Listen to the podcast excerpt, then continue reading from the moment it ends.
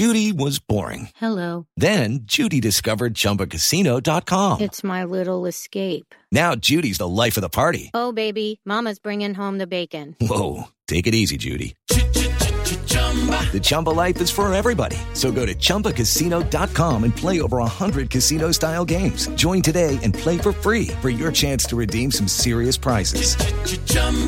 ChumbaCasino.com. No purchase necessary. Void where prohibited by law. 18 plus terms and conditions apply. See website for details.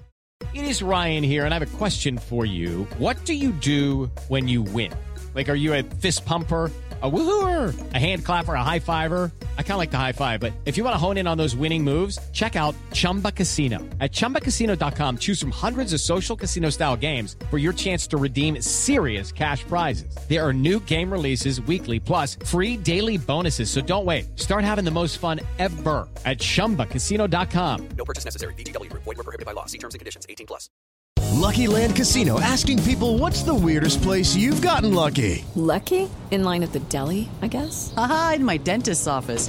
More than once, actually. Do I have to say? Yes, you do. In the car before my kids' PTA meeting. Really? Yes. Excuse me, what's the weirdest place you've gotten lucky? I never win and tell. Well, there you have it. You can get lucky anywhere playing at LuckyLandSlots.com. Play for free right now. Are you feeling lucky? No purchase necessary. Void where prohibited by law. 18 plus. Terms and conditions apply. See website for details.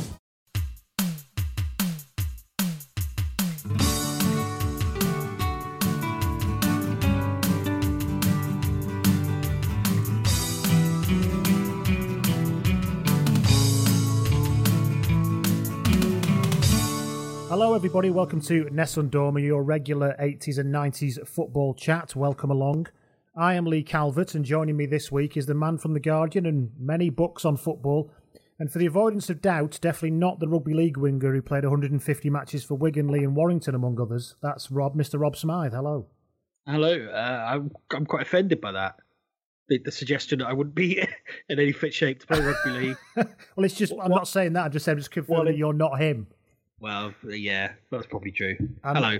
And back after a long, too long a hiatus, really. I don't think you've been with us since episode three. Is uh, is sometime cricket tom- commentator and full time uh, Scouse legend, Mr. Gary Naylor. Hello, Gary. Ah, hello. It's great to be back. Uh, thank you for listening, everybody. And for those of you who have subscribed already, there are quite a few of you. I know that. Thanks very much. We're available on Acast, on Apple Podcasts, and you can put us in the RSS feed into your favourite pod player as well. Should you wish to tell us what you reckon about anything that goes on, then you can get in touch with us on Twitter at NessundormaPod. You can get in touch with the website, nessundormapod.com. And on email, you can get in touch with us, contact at nessundormapod.com. Coming up in this episode, we're going to have another Journeyman of the Week. Uh, we're going to have a good old, long old chat about arguably Everton's greatest ever season. We'll come on to whether that is the greatest ever season as we talk about it. But first of all, I'd like a nominate to nominate a player for the underrated Hall of Fame, which I am still determined to make into a thing, despite the fact of the faces that, that Rob and Gary are pulling at me right now at that idea. But uh, it's yeah, shaking their heads. I'm going to keep plugging away with it. So we've been trying. We've named a few players we think are underrated as we've done a few episodes of this, and I'm going to start with. I'm going to start us off with one this week, Mr. Dennis Wise. Tiny, slightly cross-eyed, remembered mostly for being a bit of a wind-up merchant, and of course he was all of those things. Although in many ways I kind of admire his barely concealed shithousery. I think, and I, th- I think mainly because, it, from memory, and I could be wrong, so correct me if I'm wrong, it, it was more needly than maiming. Is Oh, yeah, fair absolutely. point. You know, he Yeah, didn't, he didn't go really- on like double two-footed knees on people. He just used to wind people up, didn't he? Occasionally did, but yeah, generally, like a really good example that comes to mind is a United fans when Chelsea beat them 5 0 and he got in a tangle with Nicky Button. I think from memory, pinched him. Yeah, he did a cow bite on the back of his Very leg, didn't close to a personal area. Yeah, yeah. And of course, Button then reacts and gets sent off. I mean, it's textbook, textbook shithousery, as you say. What I, what I liked about him was is that he he could use both feet, and it's still I'm still absolutely staggered by the number of professional footballers that still can't use both feet. How does that even happen? I mean, seriously, how does it even happen? How do people come through an academy from the age of 12 and get to 21 and professional football that can only use one foot? I don't, I don't understand. He was he was um, a large part of the transition that Chelsea made during the 90s, the late 90s. He was in the Keegan Euro 2000 campaign, although that, that's not a very good advert for saying that he was underrated, I suppose. Well, if he played more, they might not have made such a mess of it, but that's an, another thing we'll get to. Well, he was he was the he was the latest in a very long clinical depression-inducing line of solutions to England's left-sided problem, wasn't he? I think he was stuck out on the left for two games in Euro 2000, wasn't he? Yeah, but it was a weird kind of system, wasn't it? Because he had Keegan just had a mixture of basically defenders and defensive midfielders, and then like forwards with very little kind of in between. You mean it wasn't thought out a Kevin Keegan formation? you, you, I don't believe it. yeah, so that um, he then he got to he left Chelsea in 2001. He went to Leicester, and of course, was sacked for breaking Callum Davidson's jaw. Which I must stress for those of you who don't know about this incident, that wasn't an opposition person. That was his own teammate on a pre-season tour. He did that to. But I kind of love that as well because he is literally punching above his weight most of the time.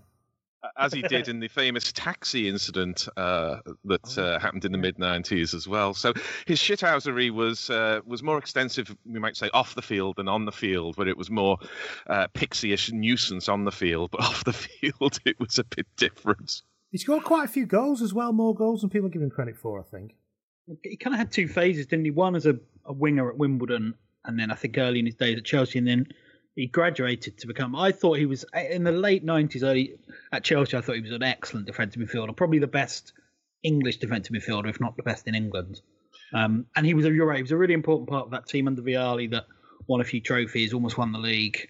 Um, I suspect that people are grudging just because a lot of people think he's a prick. He's probably. Well, But yeah, it's hard to judge him but yeah. He he played in two fairly unpopular sides. I, I first saw him at Plough Lane playing for Wimbledon, and he was a he was a bit of a pound store Aaron Lennon, for want of a better word. He was a short winger who who looked to beat his man. He wasn't as quick as Aaron Lennon, but he had the discipline. And uh, as all of those Wimbledon players had, they were drilled and drilled and drilled into the Wimbledon way. And he was he was you know a really important part of of of that uh, of that team. He was he was not the most uh, the the biggest shithouse in that team because he had plenty of them, including Vinnie Jones and and lots of others. But he reinvented himself as a as a kind of uh, of almost I thought Robert a kind of early regista style English player. I mean, I saw him at, at Chelsea running running the match, and you know there's something of nominative determinism in his name because he was both a menace, but he was also an extremely knowledgeable and wise player. He could he could find uh, space anywhere on the field, and his range of passing was was excellent. Um, he could shield the ball. Um, he made Chelsea tick. I think I don't know whether his career overlapped with Zola, but I think towards the Yes, end of his career, his main job was to give the ball to Zola. But that in itself is uh, an important part of, of anybody Yeah, indeed, who's yeah. playing in a team with Zola. But he was he was really really very good as a, as say a deep lying midfield player who who would choose passes, make make good decisions, and not give the ball away. Um, he probably wasn't as good as a, a Paul Scholes, but he was certainly he was certainly only a half level below. And perhaps does fall into that category of players who, had they been given a longer run for England or more faith shown in them, could have developed into a, a 50 or 60 cap international player. I suspect he got about 25. The problem was there weren't there weren't really many opportunities because and let me just look at his caps actually while we're talking. He got twenty one, yeah. 21. Oh, that wasn't far. But he the problem is uh, Ince was so good until around ninety eight that there was no real vacancy then. And there, and there were two years maybe between or two or three years between the emergence of Gerrard that I think Wise should have played more pretty much when Keegan was in charge. Um, but apart from that, I just don't think there were that many opportunities. In- Ince was magnificent uh, before his legs went. Yeah, but they were different kinds of players. I yeah, mean, but they played in the Ince same and Gerrard were- Yeah, I but know they what were you mean, they though, were box to box players where where Wise was more economical in his movement and he looked to, to spray passes. That's why I'm saying him more of a, a kind of regista uh, rather play- than a box to box man. You're not going to play Wise and Gascoigne, are you?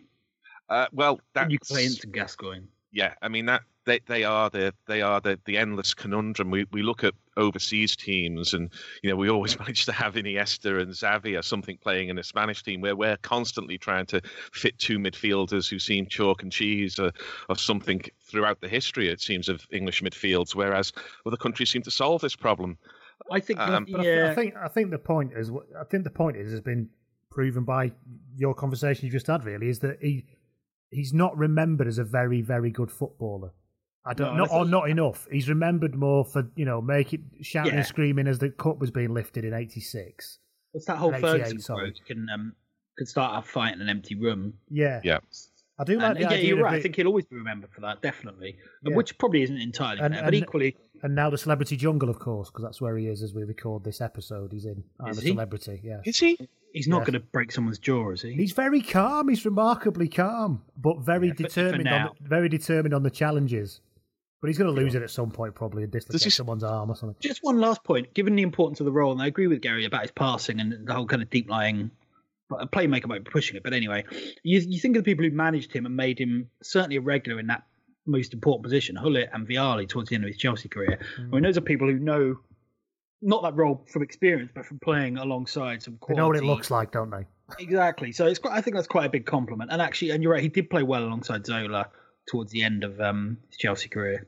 I mean, I was at Stamford Bridge watching a match, and I think I turned to my brother after about 40 minutes because it was a bit of a revelation to me. And I think I re- can recall really clearly saying to him, Everything's going through Wise. Everything is going through Wise. And it just wasn't kind of expected that that he had the brains to do that and he had the the physical attributes to do it being such a, a small man but everything was going through wise and as you say they were managers who knew how to get the most out of a, a midfield uh, player and they showed a lot of faith in him more than england did Mm. And just one last thing: his set pieces were terrific, really, really good. He used to get lovely dip on them.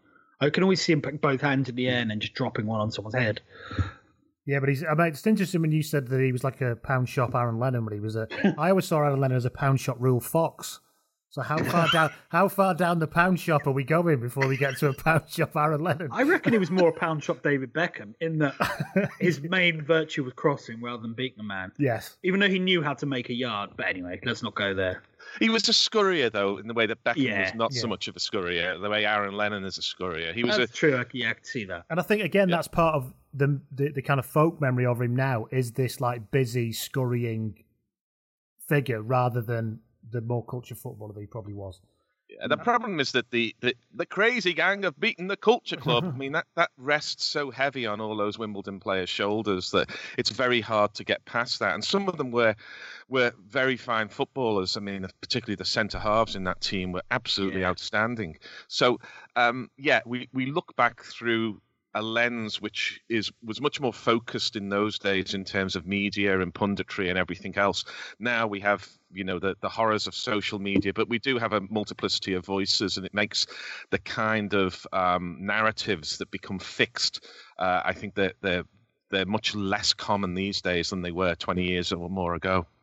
So there you go. That's my view or our view on Dennis Wise. I actually I thought I'd get a bit of heat for that, but I'm surprised that, uh, that you, you, but you've all joined in and sort of agreed with me. So I quite like that. But Well- what do you think out there? Do you agree with what we're saying about Dennis Wise? You can get in touch at NessundormaPod and let us know. Or maybe you want to suggest somebody who is underrated and you want to talk about a little bit more. Then please let us know. Moving on then, uh, the feature discussion this week, because you know we like to have a feature discussion every week, is Everton 1984-85, arguably their greatest season. Straight, simple question straight away: Is it the greatest ever season, Gary? Yes, Thank you. Right then, so let's talk about it in a bit more detail then. So, I think some people tend to think, Gary, that this kind of came out of nowhere. Really, came out of a great blue sky, if you like. Uh, sorry, but uh, so what was the background to it? Was there anything that kind of was leading up to such a dominant year? Well, there was the run. There was the run to the League Cup final, which itself was a springboard, or had acted upon the springboard of the famous Kevin Brock back pass at the Manor Ground, which, uh, as as the sort of uh, the history, if you like, uh, has it that uh, it saved Howard Kendall's job. I mean, I I confess that I was one of the uh, I think about thirteen thousand at Gladys at the, on the Gladys Street who were chanting Kendall out at the end of a match in the uh, sometime around eighty two or, or eighty three. So you know, I was that soldier. Um, but what Kendall did is he he pulled the side together, and we saw the start of it in the League Cup run.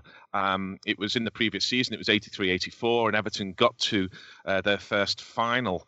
Uh, of a, a cup competition since '77, and uh, they were beaten essentially by Graeme Souness, more or less on his own. I think in a, in a I suspect a replay, and uh, he scored the winning goal, and he dominated he dominated Everton, and I think Everton learned a bit from that. They learned a bit about the importance of midfield enforcer, um, but they had shown that they could compete with Liverpool. So the inferiority complex uh, over Liverpool that Liverpool had over us um, began to be chipped away at. Um, we won the Charity Shield uh, to start the season, but we lost 4 1 on the opening day to Tottenham, and then um, there was always a midweek game straight after the first game of the season.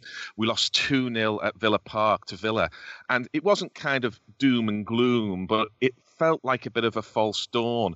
But then came uh, in October. We uh, on the 13th of before, October. before Everton we get before we get into the season, go Gary, on. Before we get into the season, I want to pick up on that question. You were obviously in Liverpool at that time as an Everton fan. Yes. What, without wanting to, you know, without wanting to probably the one word answer you'd want to give, what what was it like to be an Everton? You mentioned the facts about Liverpool. Then, what was it like to be an Everton fan between sort of 1978 and 1984? I suppose. Well, I remember going to derbies, and I, I was there to see um, Andy King score the, the famous winner in '77 with the uh, the postscript of "Get off the pitch" with uh, the interview going going on. Um, but even that sort of one 0 win, which was the first win since I think 1970, the championship season, I remember looking at these men in red. Um, who would run out at a derby, and you would look at them and you would think of them as some kind of supermen. And part of the reason for that is there was so little football on the television then. There was match of the day, two matches uh, shown, and Liverpool were on far more than than anybody else because they were playing European games. So these these looked like gods amongst men.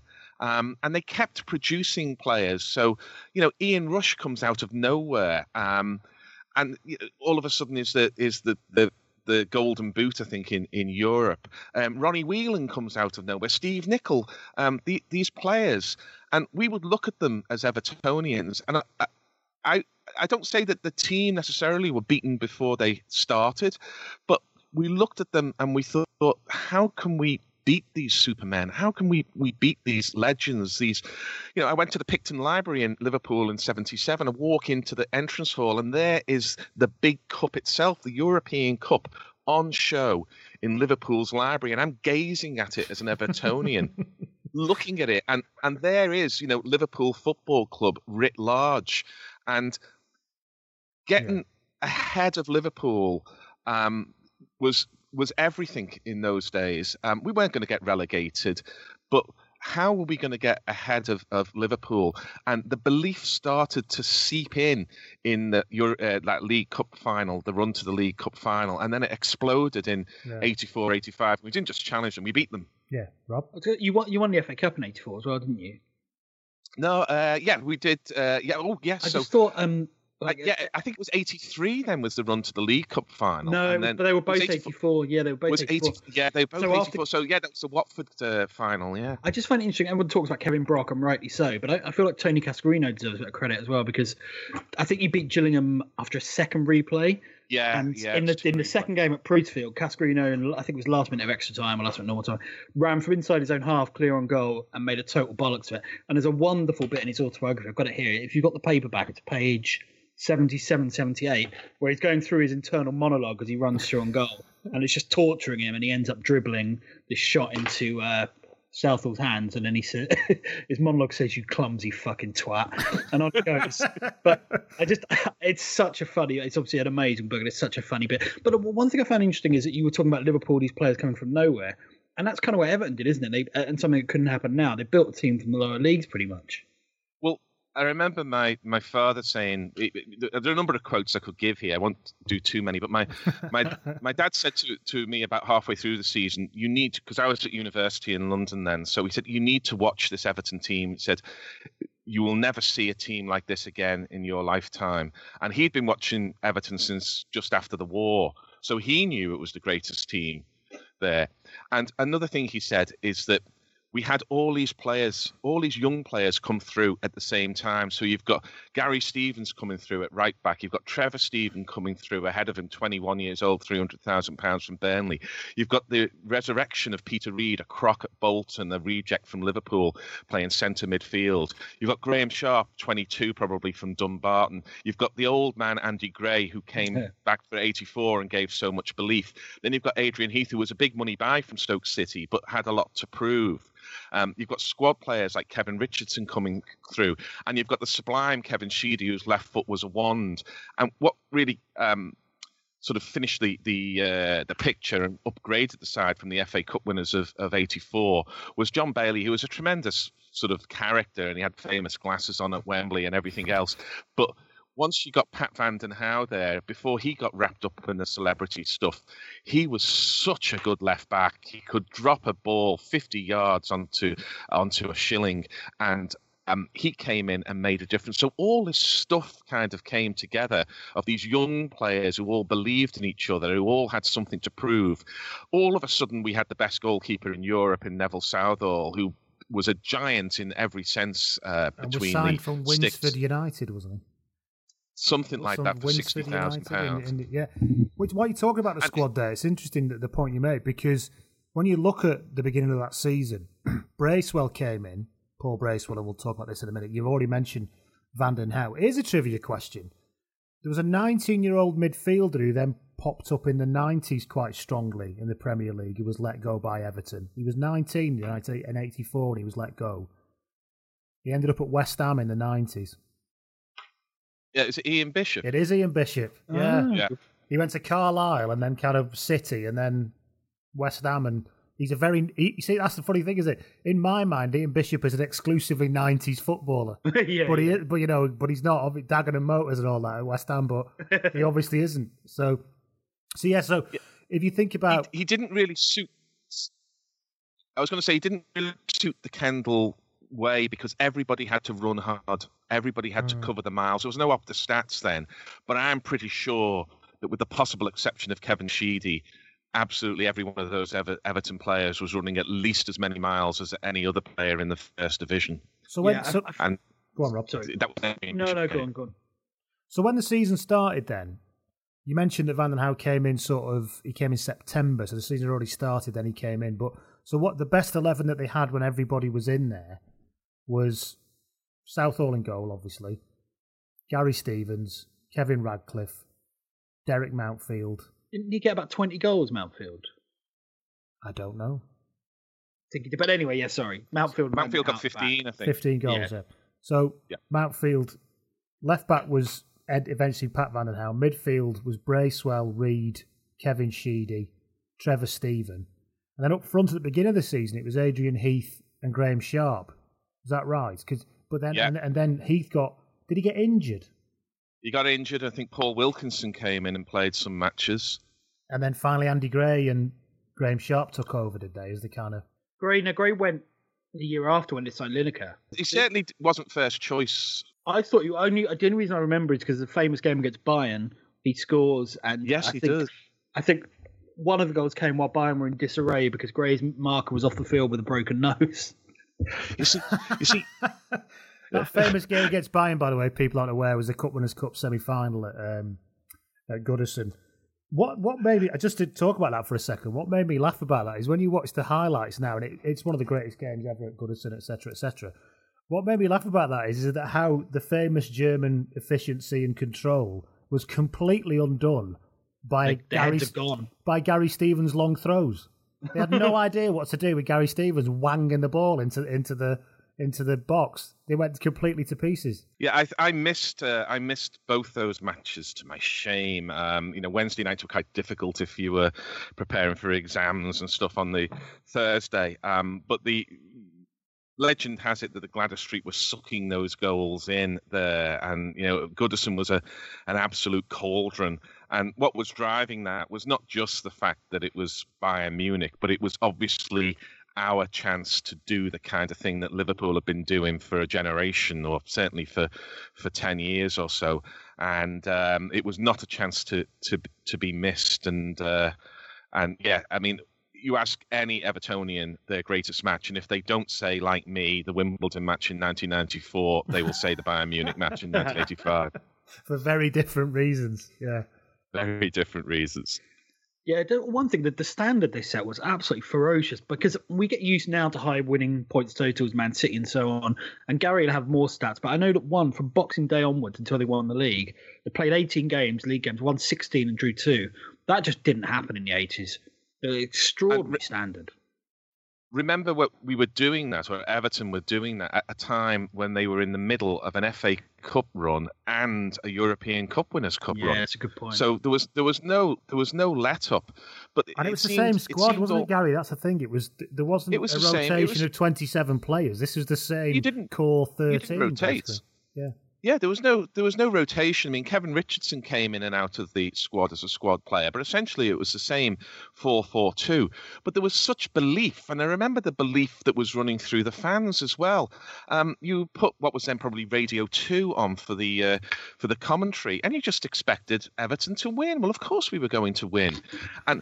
I remember FA Cup games getting in the way because because the title we'd won the FA Cup as Rob you rightly point out in '84, but you didn't want FA Cup games because you wanted to get that first division to to get that title won. And I was there at uh, in the Gladys Street um, against QPR uh, when we secured a 2 0 win, and uh, the title was won with five matches to spare.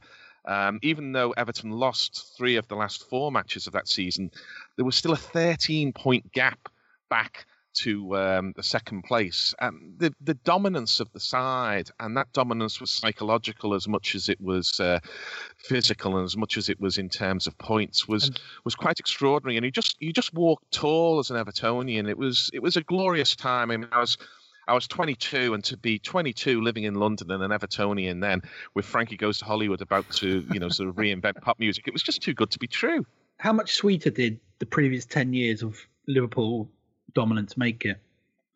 Uh, it made it it made it very sweet. You know, I don't want to be overly parochial. It's not No, a, but I think if you're like Celtic you say, Rangers thing. If you live with But- it every day and you know it's being rammed home in your own library, it must kind of it must impact on the way you react. I can't even go to the bloody library without being reminded about it. And this, I think the sweetest thing is that it wasn't Liverpool falling off the edge of a cliff. You know, they they won the title themselves in '86 with the, the famous double. Kenny Dalglish in the uh, dressing room at Chelsea with his socks rolled down. Liverpool weren't any worse. We were just better. Everton beat Liverpool yeah. because we were the better team. So it made it say all the all the sweeter. And we beat. I was there for at Goodison when uh, Everton beat Manchester United 5 0. Manchester United were a good side then. They weren't the dominant force they became. But to beat Manchester United 5 0, Kevin Sheedy scored a header from outside the box. It was just bonkers. You Were know? you at Anfield for the Graeme Sharp goal? No, no, I wasn't, unfortunately. But that one goal of the season. But again, that was. For those of you who don't know what we're talking about, the. Graham Sharp goal, which you, I'm sure you must have if you listened to this podcast, but just to remind you, it was in the Derby game. And if you haven't seen it, look it up on YouTube. Just put Graeme Sharp goal, it'll be the first thing that comes out. But it's, it always reminds me, it's like most of you will probably remember, I know you two do, I mean, people listening will remember the Gaza goal against Scotland. It reminds Yeah. me of that, but better. I think the Yeah, initial the, the initial invention isn't quite as good because the way Gaza lifts the ball over his head, but the way Yeah. the, the, the ball that Sharp had to control before he volleyed that ball, because the ball was from Stevens right back in his own half, Mm. and Sharp just took it on his left foot and cr- it came across his body, and then bang from outside the box, wasn't it? Oh, it's a ridiculous goal. It's absolutely. It's one of the most iconic goals in English football in the decade, I would say. Yeah, I mean, it's the kind of goal that would make uh, the top ten by Zlatan Ibrahimovic. I mean, I'm trying to think of a player who would score. No, it's true. It a is, it goal is like a that. remarkable, remarkable goal. And again, it was just another kind of lifting of, of belief. And and uh, Rob, I must answer you. Uh, actually, the reason I, I wasn't there for that match is I've never been to Anfield, and I don't think I'll ever go. Is that a deliberate decision, or did you, or have you just never had a chance to get a ticket? Uh, I grew up in fear of, of going there, and I don't believe in jinxes, but I feel that- that that if I do ever sort of put a foot over that portal, that, that all the ghosts will crowd in, and um, you know the the the, the comeuppance will will come to me and to Everton Football Club. So I haven't taken a vow never to go there, but if you offered me a free ticket for um, the the FA Cup uh, game, I'd say no, thank you, not Anfield. And you um you said they lost the home to Spurs first day of the season. They were thrashed. There was a really big game at Spurs, wasn't there? When Southall had an absolutely great game. Because I think well, Spurs, I was there for that one. Yeah. Spurs ended up as your biggest rivals, didn't they? And I know Yeah. this is the game when Alan Harper made you love him Yeah. so much more. in the in the in the ninth minute of the match, Mark Falco, who could put himself about as a centre forward to say the least, he crunched Kevin Ratcliffe, I think, and Ratcliffe had to go off and. For Ratcliffe to, to leave the field, I mean, most 80s footballers, this was the case, but especially Kevin Ratcliffe, he must have had a leg hanging off, you know, to, to, to leave the field in the ninth minute. Alan Harper tucked in from right back to centre back. He was about 5'10, something like that.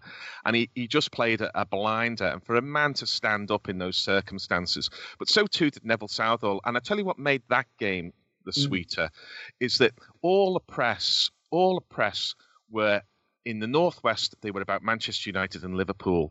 In the south they were about the London clubs. We were the kind of ugly sisters. Nobody gave us any credit for for what we were doing. So to to go to the darlings of the press, go to their patch and to win with that kind of heart. What a what a night that was. I think my favourite moment as a, as an outsider is the um, I know it's an obvious one. It's Andy Gray's goal against Sunderland when Reid absolutely skins someone down the right, low cross, and Gray bulldozes in. I think there were two diving headers in that game actually from him, but just the sheer dynamism and directness, as you say, they were just they were such an unstoppable power team. And also, and sometimes that can sound patronising and suggest there wasn't any skill involved. Clearly, there was, but I think the, the kind of dynamism and power is the thing that I remember, And when you you talk- from what I've seen. When you talk about the, we had this underrated feature at the beginning, it's interesting because people like Mountfield are not really talked about now, are they? And even Ratcliffe. You know, you don't when they talk about great centre halves of the past. Yeah, 30 Ratcliffe years, was a fine player. You know, they're Well, never really spoken about, are they? One one of the reasons why is that is that they played a, a type of football that you can't really play now because Kevin Ratcliffe was all about pressing up, playing the offside, and having the recovery pace. That if anybody sprung the offside trap, which was rare indeed, uh, Ratcliffe could give anybody five yards and catch them up over forty yards. So it was like having two players. It was about it was like having a man who could stand off and defend deep, but also a man who could press up and play the offside. And he was able to do that, and very few others were. Mountfield was an extraordinary character. Um, he could really only play for Everton. He, he played for other sides after. I think he played for Wolves and for uh, Aston Villa. But for Everton, he was he was a giant in that not only was a solid centre half, um, not a not a great centre half in terms of his defending and his ball playing, but he was so solid and his positional sense was excellent. But nobody was better at getting on the end of crosses than Mountfield and scoring vital goals. Um, he got uh, he, he was up against Mick Harford in the uh, FA Cup semi final again. I, I don't know if it was 85, 86, or 87. It was at, uh, I think it was at uh, Villa Park.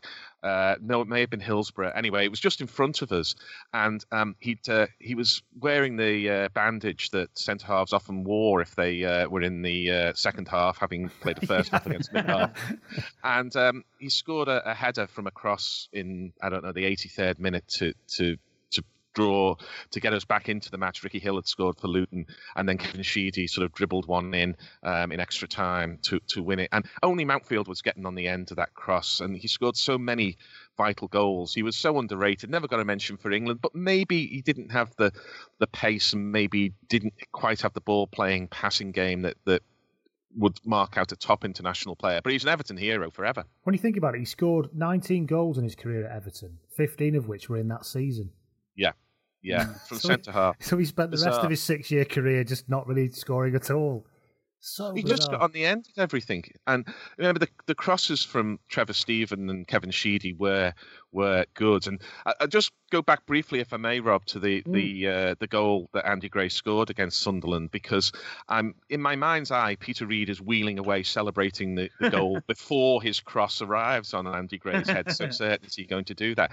But almost better than that goal was the 50 yard pass on the volley from I think Paul Bracewell in Oh, the yes, centre circle to Trevor yeah. Steven, who controls it uh, Yeah. on the wing, cuts inside, and then just smashes one.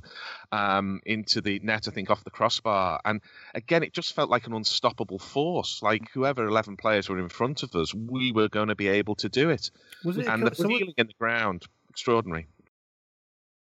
So was it a combination? You mentioned before about this this power play that Everton on 85 and 84 and pace, but obviously that has to be matched with some. You know, when I look when you look at that team as we mentioned before, some bloody good footballers in there as well. I mean, was it was it that kind of joy to watch thing, Rob? It, well, yeah, Rob, what do you think as an outsider? Because I, of course, have views. uh, I, it was slightly before my time, so I'm kind of living a high. I'm just going to say, i will let Gary say because he knows a lot more than me. But talking of underrated players, Trevor Steven was another throughout his career. I thought he was a brilliant player. Should could have played more for England. Was a key part actually in Italian '90 coming off the bench. Um, I just thought he was a superb player. Anyway, sorry, go on. Yeah, well, he went to the backwater of Rangers, who at that time had sort of more money than any other. Um, Was that the main reason he went? Was it just club. money? Because I always found when played- people went to Rangers, it was like, why have you gone? I mean, no, Didn't he go no via disrespect to Marseille? Scottish football, but it was was it Marseille first? Was it? Ah, that Did it Marseille? so. Five Let and me a half million, I think he went to Rangers for. I may be, I may be wrong, but um, yeah, it was very strange how quickly that side broke up. But you know, football was a strange game in those in those days. Um, who knew what went on in back rooms, and who knew what was going on? I'm not saying there was any corruption. Uh, I've got no Well, there knowledge, definitely no wasn't rumours of Marseille. any We of know that. that now. don't we? Well, So, yeah, he went he went Everton, Rangers, Marseille. Just Yeah, I one, thought one, that was one it. big factor, of course, was that British teams weren't in European football. But anyway, I'm sure that wasn't the only reason. Yeah, um, there was there English was, um, teams, a bit of rather. that. Yeah, there was a there was a bit of that, but but Rangers could almost buy anybody they wanted at that time, and they chose to buy uh, Trevor Steven, who left Everton. He was probably about twenty five or something when he when he left Everton. You know, you'd think he would be in his absolute prime, um, but. Uh, there was there was such energy in the in the side, and there were there were ball players. You know, I, I will insist that uh, Kevin Sheedy was a better player than Glenn Hoddle. You look at Sheedy's output. Um, he was a, he was a proper wide midfield player. He wasn't a, a he wasn't a Ronaldo type forward who played out wide. He was a wide midfield player, and he scored something like a goal every three and a half games, and he scored vital goals. Yeah, he did the extraordinary thing against Ipswich where he took a free kick and he he hit the first one into the top left hand corner. Was told to take it again, so ran up and put it in the top right hand corner, the way you do. Um, it's- it's- so Sheedy was an extraordinary ball player. Sharp was so aggressive as a centre forward, ultra aggressive. If you think Andy Gray was aggressive, Sharp was even more aggressive. He would, he. I mean, if you think Andy Carroll is uh, throwing himself about a bit at the moment, well, you know, Graeme Sharp did that When- all day, when, every when day, Graeme Sharp impunity. Graeme Sharp came to Oldham, of course, after Everton, in our, you know, well, some fated and ill-fated Premiership period. But um, I'll never forget it was a game he was playing for Oldham, and the the linesman gave him offside or gave a, a penalty or gave a, an infringement against him in the channel. And I don't know what it basically in, on the, you see on the video. Graeme Sharp turns round and spits some words at the linesman, and just turns around, and the linesman stands behind him waving his flag and calls the referee over and- and basically gets him sent off. It was absolutely. It, it almost in a way it, it kind of summed up what you're just saying. That is exactly. And by then he'd lost a bit of his pace and he wasn't quite the player he was. But the point is, he was still that. He was still basically just fuming all the time. He was he was he was a he was an aggressive Scottish player that, that there seemed to be loads of. They just seemed to be able to whistle them whistle them up. But he was the the kind of epitome of that sort of Scottish aggression. Um, you know, he was a six foot one inch Billy Bremner in lots of ways, and you know we we loved him for it. But let's not forget that you know, a lot of eulogising quite rightly of David De Gea's performance uh, for Manchester United against Arsenal. Neville Southall was putting performances like that in week in, week out. He was just an extraordinary shot stopper. Um, his reactions were fantastic. His concentration was brilliant. He was the Football Writers Player of the Year. And he had every right to be the Football Writers Player of the Year. Peter Reid won the Players Player of the Year. Uh, but Southall, um, for a period of three or four years, but that was his best period, was a goalkeeper non-pareil. You know, we'll never see his likes at, at Everton again. The only goalkeeper I've seen who had such dominance about him and had such character and his his ability to to um, influence the game was was Schmeichel, and he's the only one of goalkeepers I've seen playing in the top flight of English football that I would have in the same league as uh, as uh, Southall. I thought you were going to say Mike- Rob Green then. Go on. Mike, Mike Gibbons, who's been on here a few times, tells quite a good story about watching it. but this is when Southall was well past it in like mid to late nineties, and watching him have one of his last great games away to Holland for Wales, Wales and like Southall was undisputed man in the match, and Wales lost seven one. Yeah, and there's yeah. probably about twelve people watching. How different it Yeah. is now. But it's funny. I, there's probably no Opta stats on this or anything like that because it's never been. But I, I'm sure if you went back and watched it all, if you possibly could, he must be the keeper who has got the most multiple saves in that kind of double save thing. I'm Oh, pretty yeah, sure there can't be many more keepers who did, like you said, won the reaction and then just a sheer. You talk about aggression with Sharp. There was something about Savile. He was a quiet sort of loner sort. of- There was something about the aggre- He would not be beaten. He'd, he, he to switch sports, but he'd make a really good rugby league player because he would not give up. He would he would go hmm. and tackle every time, and that's the best way I can kind of describe it. But as a footballer, and goalkeepers aren't given much credit for this sometimes, but I do think he just would. He refused to be beaten through sheer sort of energy and force of will as much of his as his talent, really. There was a lot of that, and you know, I don't think Mesut Ozil has ever been involved in a goalmouth scramble in the 400 500 games he must have played now. But there was a goalmouth scramble, it seemed, in every match in the 80s, and you know, Neville came up with the ball over and over again. I'll tell, I'll tell a quick story. I, I spoke to my uh, younger brother uh, Ian um, about Southall a few weeks ago when I was uh, up for the Everton Arsenal game, and um, he said that he saw Southall's first or second game for Everton. This would be in about 81 or 82, and um, he was, I think, 15 at the time, and the way kids did in those days, he just decided to tell my parents that he was going to the Birmingham game, and I think he took an afternoon off school or whatever you, you did in uh, those days, and got on the coach and went down to. Um, St Andrews, and uh, he said he watched the game from under netting because I've forgotten this, but um, there was a time when not only were there fences, but there was netting, and the netting was to stop snooker balls being thrown from the uh, stands into God. the onto the terraces. So he was under netting, but um, he said that uh, Alan Ainscow, uh, there's a name from the past, he scored, and. Um, and Southall was absolutely brilliant, and sort of arrived back about two o'clock in the morning or whatever from Birmingham off the uh, the coach, and uh, and then what, however they got home from the uh, the rocket in uh, off the M62 there, and uh, he said, you know, we've got a player here uh, in this Neville Southall. He's going to be he's going to be our goalkeeper. And Jim Arnold, who was perfectly acceptable in those days as a Division One goalkeeper, um, he was displaced by uh, the bin man in the uh, green jumper, and uh, boy oh boy, was that an upgrade. The last time I remember, the last time I remember seeing Southall was when he was at you know, it was his last game at Bradford Oh yeah, when he was properly about eighteen stone with three Yeah. jumpers on. yeah. There was a game against Leeds live on Sky. Yeah, I think he came in at short notice. Yeah, he- Yeah, and still, was- and he still did one of he still did a Southall save in that game. He still did, despite his size. If I remember, he still pulled off one of those kind of arcing feet, arm up, you know, point away, dancer's point save like he used to do. Okay, so there you go. That's Everton. So you won with 13 points in the league. You, of course, went on to Yep. win the Cup Winners' Cup as well. Well, they did. You did. They did. Yeah, And- my and, uh, father and both my brothers were in Rotterdam, but I didn't go. I was definitely um, have, having uh, university exams at that time, which was a bit of a shame. You a, would you say you had an easy run in that? Well, the, the most difficult game you had in that, it seems to be, was against University College Dublin in the first round. That was you really Yeah, struggled that- to get past the a- titans of uh, the University College Dublin.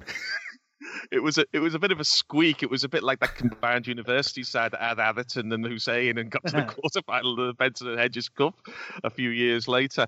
Um, yeah, I mean, it was by far, it was supposed, well, there were two ways of looking at the European Cup Winners' Cup. On the one hand, it was said to be by far the weakest tournament because obviously, um, especially around Europe, um, the, the cups were relatively low key. But the other way of looking at the tournament, tournament was it was often a springboard, as it was for Everton, for young sides who'd had good cup runs that in their second season, as they came into their own, uh, they were in the European Cup Winners' Cup, and there are examples of that. Uh, not just, of course, uh, Everton. So it, it could vary a lot as a as a European uh, trophy, um, but you know it meant that Everton at least had one European trophy to go with Liverpool's now five big cups and whatever else they won. They won the UEFA Cup, didn't they, and stuff like this. So you know we we were on the board, and we will forever be on the board. And if you see that uh, the final against Rapid Vienna, Hans Krankl, of course, one of one of my heroes of the greatest goal I've ever seen, was scored by Hans Krankl. Um, he was leading Rapid Vienna, and um, Everton won 3 1 with an absolutely sublime goal by Kevin Sheedy off the crossbar to uh, seal the win. And then there was the final heartbreak in the FA Cup to finish the season off. It didn't really feel like heartbreak. Um, People didn't. the u- did people use words like that in 1985? Anyway, that's a very modern sporting word to use, isn't it? But yeah, there's a yeah. I mean, there weren't the the kind of focus on the fans all crying and, and stuff like this. I mean, we were we were almost sated. Uh, as I said, um, the FA Cup was at least for me, and I think for others, a bit of a sideshow compared to winning the title first time since 1970, and uh, you know a chance to get above Liverpool. And you know, there was a bit of a kind of fairy tale in that Whiteside scored at 17 with an extraordinary goal, and you know Kevin Moran was sent off in unfortunate circumstances there. And I mean, the, side the side had run out of legs a little bit. Um, there there had been, as we understand, um, some celebrations going on and stuff like that. And I don't resent the fact that we didn't do the the double. And you know, doubles have been done plenty of times since then. It was relatively rare, I think, in in those days. You know, Tottenham had had their one in 1961 and Arsenal in 71. Uh, I don't know if there've been any in between. There must have been in between times, but No, Liverpool did it in 80, in 86. Uh, I, I don't rec- I, I recall, you know, Everton fans being disappointed, but you know, you, you wouldn't, you can't complain at what the, the the team had given us, and I certainly don't resent uh, that uh, that FA Cup to Manchester United. But we were in extra time. You know, we got that close to winning to winning a treble. difficult. I suppose you must have maybe been asked this question many times, and I suppose any Everton fans out there have been, or you've certainly thought about it many times. Europe was taken away for whatever reason. I don't want to get into that. How do you think they'd have got on? Because if you look at the European Cup the year after, They'd have won it. that, is that your view? Obviously, that's your view then, Rob, is it? Yeah. Definitely. the the European Cup wasn't that strong. Barcelona were a decent side, not a great one. Steaua Bucharest won it. I, I, I put it another. If Everton had sustained the level they had in 84-85, and of course they added Lineker, I think they'd have won it. Or, well, you can never say for certain, but I think they'd have been strongish favourites. Because if you look at the semi-finals that year, it was Barcelona versus Gothenburg and Steaua Bucharest, Bucharest versus Anderlecht. Yeah, I mean, You know, Bar- you- Barcelona you- put Barcelona put a Juventus who were obviously a good side, but yeah, there was there was not that much to worry about for Everton. I mean, Gary, Gary will probably Well, he- agree. Uh, I mean, I'd like to think that it can only be conjecture, but there's another element which I think is important. In in '86, when when England went to Mexico, they played badly. I think in the first match. Robbie, you'll know this better than I do. But then they introduced four Everton players. I think against Poland there was Lineker, Stevens, Steven, and Peter Reid, and we won the match three 0 that we needed to win.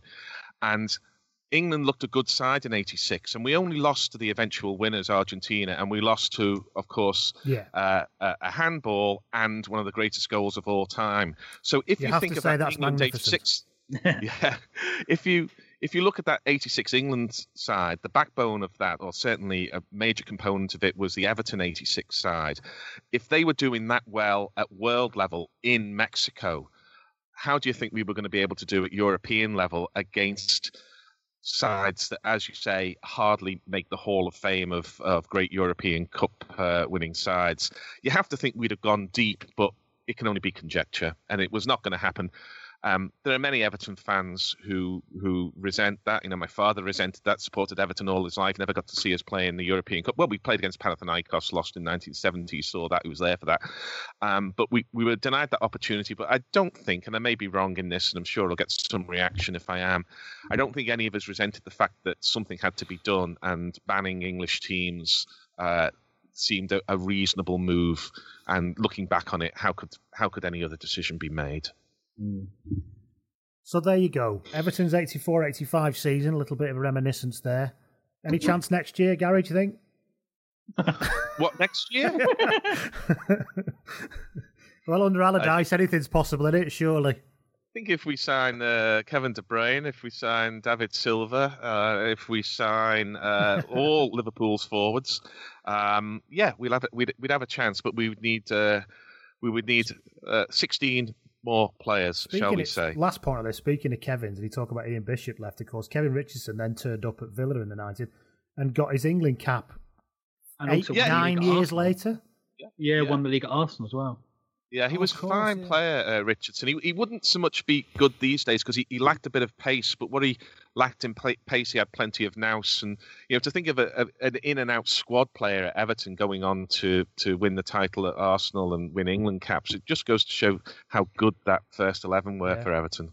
I interviewed Ron Atkinson last year actually for the Blizzard. And I asked him what made Richardson so good. And he said I thought it was quite interesting. What he said, he just said he didn't make any mistakes, which I thought was quite interesting. We think always of the kind of excellence, but he said just just did everything right basically. Does that kind of it's those it's those um, eight out of ten players, isn't it? They're never ten out of ten, but they're never six. The journeyman. They're, they're just uh, yeah, yeah. And um, Well, there was there's a brilliant interview with Kevin De Bruyne. Um, you may have seen it uh, on Sky Sports. I think Jamie Redknapp does a fantastic job interviewing him. Hard though it is to believe. and one of the points that Kevin De Bruyne makes is that Pep Guardiola says you can do what you like when you have the ball in the opposition third, but as soon as you lose the ball, you go back into the shape. And what Richardson was throughout his career, he was brilliant at getting into a defensive shape. So he made lots of of kind of unobtrusive interceptions, uh, tackles where he was just picking up the ball, uh, knocking little sideways passes. But it was his discipline at a time when English football discipline was, you know, you don't cross the halfway line. Richardson was much brighter than that. He was able to assess where the play was and then get in the right shape for the play at that time. And he could do that at 21 at Everton. And that's why he was such a good squad player because he came in and did a job no matter what the circumstances. so you interviewed Ron Atkinson then, Rob. So is he, is he still is he still beautifully bronzed? I'm not seeing him for you. Yeah. It was he was looking a little bit old. Uh, I can't remember. I can't remember the state of his tan. He was still he's, he's late seventies now. He's still really sharp mentally. It was for um for the Blizzard, so just kind of it was when he did his autobiography, Right. which is a very good read. But yeah, I I I think despite his obvious mistakes, I, I think Atkinson's kind of one of the- the lost treasures of English football. But that's another maybe that's another riff. Another episode altogether. Well, we, we have the big Ron de Nojour, of course, in Big Sam now at Everton. So Yeah. let's see how that works out. Let's finish then on our journeyman of the week. Now, obviously, uh, journeymen are normally people who you tend to think of as kind of bog standard who wander around, you know, crap clubs to middling clubs most of their career. But Rob, you've got a nomination for somebody who might maybe dispel that. Yeah, well, I looked this up. Uh, I, I actually looked up journeyman in the dictionary just because I was quite interested, and it said um, it doesn't mention about number of clubs at all. It just says about uh, a reliable but unspectacular player, something like that. So someone like Ray Parlour or Denis Irwin, for example, could be perceived. So it kind of ties in with underrated. But anyway, um, but I think a lot of us think of it also in terms of number of clubs. So I thought I'd look at a kind of high class player who had a million clubs, and I came up with Romario, whose list is quite interesting. So it's Vasco da Gama, PSV, Barcelona, Flamengo, Valencia, Flamengo on loan, Flamengo, Vasco again, Fluminense, Al Sadd on loan, Vasco again, Miami FC, Adelaide United, Vasco again, and finally his, I think it was his boy, not his boy club, I think it was a club his dad supported in America, in uh, Rio. But I just thought it was quite interesting. And also, I've been doing I'm doing a book on Brazilian football at the moment, and one thing I noticed is that so many of the great players just go through more clubs than Neil Redfearn. It's fascinating. It's like Edmundo, who was not quite in Romario's class, but a bloody good attacker in the 90s. The animal was, that, changed- was he the animal? I think so. Yeah, he was the one who got a, mon- um, a monkey drunk and went home from a Serie A title race to go to Carnival. went AWOL. Seriously, Fiorentina had a chance of winning the first title in decades, and he just buggered off to Carnival. But that's another story. he changed club, I think, seventeen or eighteen times. There's one guy. There's one guy, Jair Pereira. We wonder a really- why. Yeah. Who's a really famous manager. And he managed Atletico Madrid and all the big Rio clubs, and he had something like 30 jobs. It's really interesting. I don't know whether it's wanderlust or I don't know really, but I just found it quite interesting. So I mean, Romario, the peak years of his career were the emergence of Vasco, of a kind of penalty area genius. Five years at PSV when he kind of introduced himself to the whole world and played under Bobby Robson and so on. Then a really short spell, but a famous spell at Barcelona when he was probably the best player in the world and obviously won the World Cup. Then he went back to Flamengo and then the whole kind of wanderlust starts really. A little spell at Valencia. But I just find it interesting that a player that good had so many clubs because we're talking about one, certainly the greatest one on one finisher I've ever seen and probably one of the greatest footballers of all time. So it's quite unusual. Most people, uh, most people listening, I would imagine, and certainly as the casual observer would, would re- remember him, like you said, from the '94 World Cup. He actually Yeah, made his remember- debut in 1990, didn't he? Is that, is He that played right? before then, but he was part of the squad. I think he had a broken leg, and that's why he didn't play much. He played against Scotland. Jim Leighton made a really good save for him, actually, which is kind of forgotten because of his subsequent error. But he was in the squad. They had an amazing array of attacking talent in that squad. But the problem is half of them weren't fully fit. So they had Careca, who was great, but Romario wasn't fully fit. I don't think Bebeto was fully fit. Um, This in but Romario- 1990 yeah, Yeah. Romario really came. He, he kind of had a short spell. Into, I mean, he was, he was a genius throughout, but he had a short spell when he was really at his peak, which is he was recalled for a must-win or a crucial last World Cup qualifier against Uruguay at the Maracanã in '93, and they won 2 0 and he scored twice. One of them was a typical humiliate the goalkeeper during a one-on-one goal. Then after that, he was the kind of best player in the world for a while. Obviously, they won the World Cup. Wouldn't have won it without him. Um, had that spell at Barcelona, the hat trick against um, Real Madrid, which includes one of my favourite goals. It's worth looking up. It's like a sensible soccer goal. So he fronts the bloke up on the edge of the area, and you know in sensible soccer where, or was it kick off two? I forget. But one of them the ball would stick to the player's foot. They wouldn't push it forward; it would stick to their foot. And so he drags it like that. He drags it around about 200, maybe about 180 degrees. I don't know, but it's extraordinary the way it sticks to his foot. Takes the defender out of the game and then just toe pokes it past the keeper. It's a, One amazing. of my biggest memories of him is that kind of shape, shape, go thing. He had that kind of did, did that that way of in the box. He said he just had his the, change of pace was Yeah. his change Yeah. of pace was astonishing. There's a lovely story from Gary Neville. He played against him and Ronaldo in the um Latour, in the in, in Le Tournoi in '97, and he said he was playing centre back with Southgate, I think, and someone else. And the play was going on. England were attacking, and Ronaldo and Romario just on a halfway line pissing themselves, having a joke about something. And then the minute like that, Brazil won the ball. It was like bang into action, and they just like exploded. was I it just Romario that David May famously got diddled by and he just booted him one?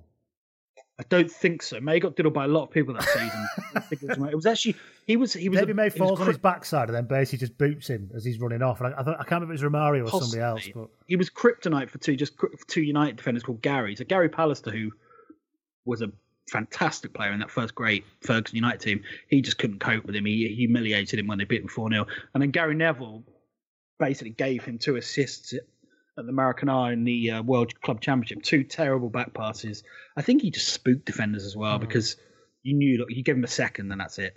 Gary, so gone. Yeah, no, um, I was show, showing my boy Jesper, um, this is two or three years ago, YouTube clips of the inverted commas other Ronaldo, because obviously he knows Cristiano Ronaldo, but he didn't know the raging bull of uh, Barcelona and PSV. So I was showing him him, and then, you know, the way you do with YouTube, I said, you know, he wasn't even the best Brazilian whose first two letters of his name were R O uh, at that time. And then I showed him Romario.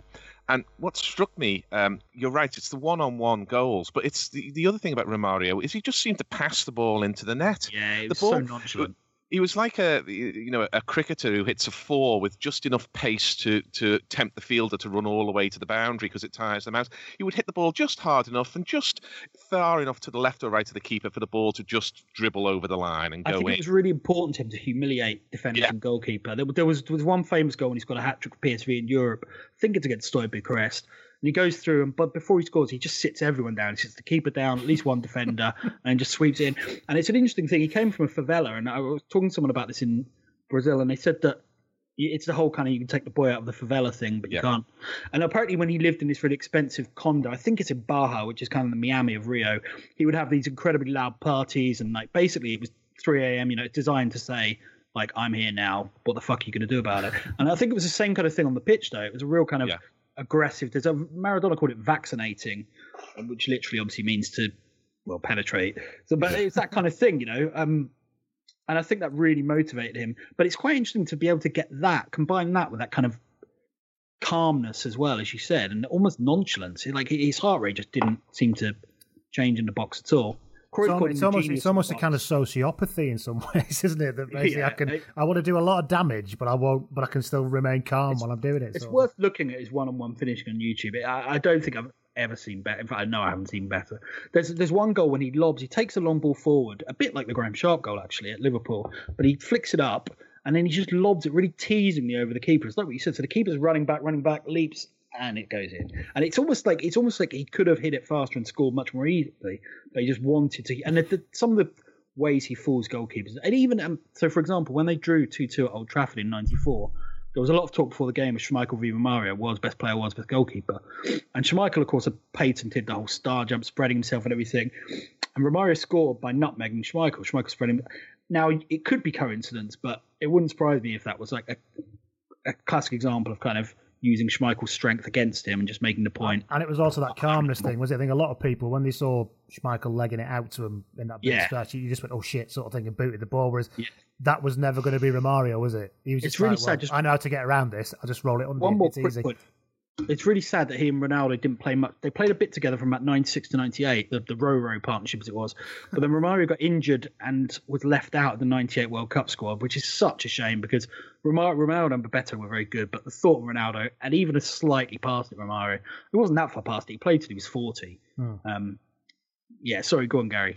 No, um, I, missed, I think, last week's broadcast or maybe the, the week before podcast because I was at the ballet and I'm going to the ballet again uh, tomorrow.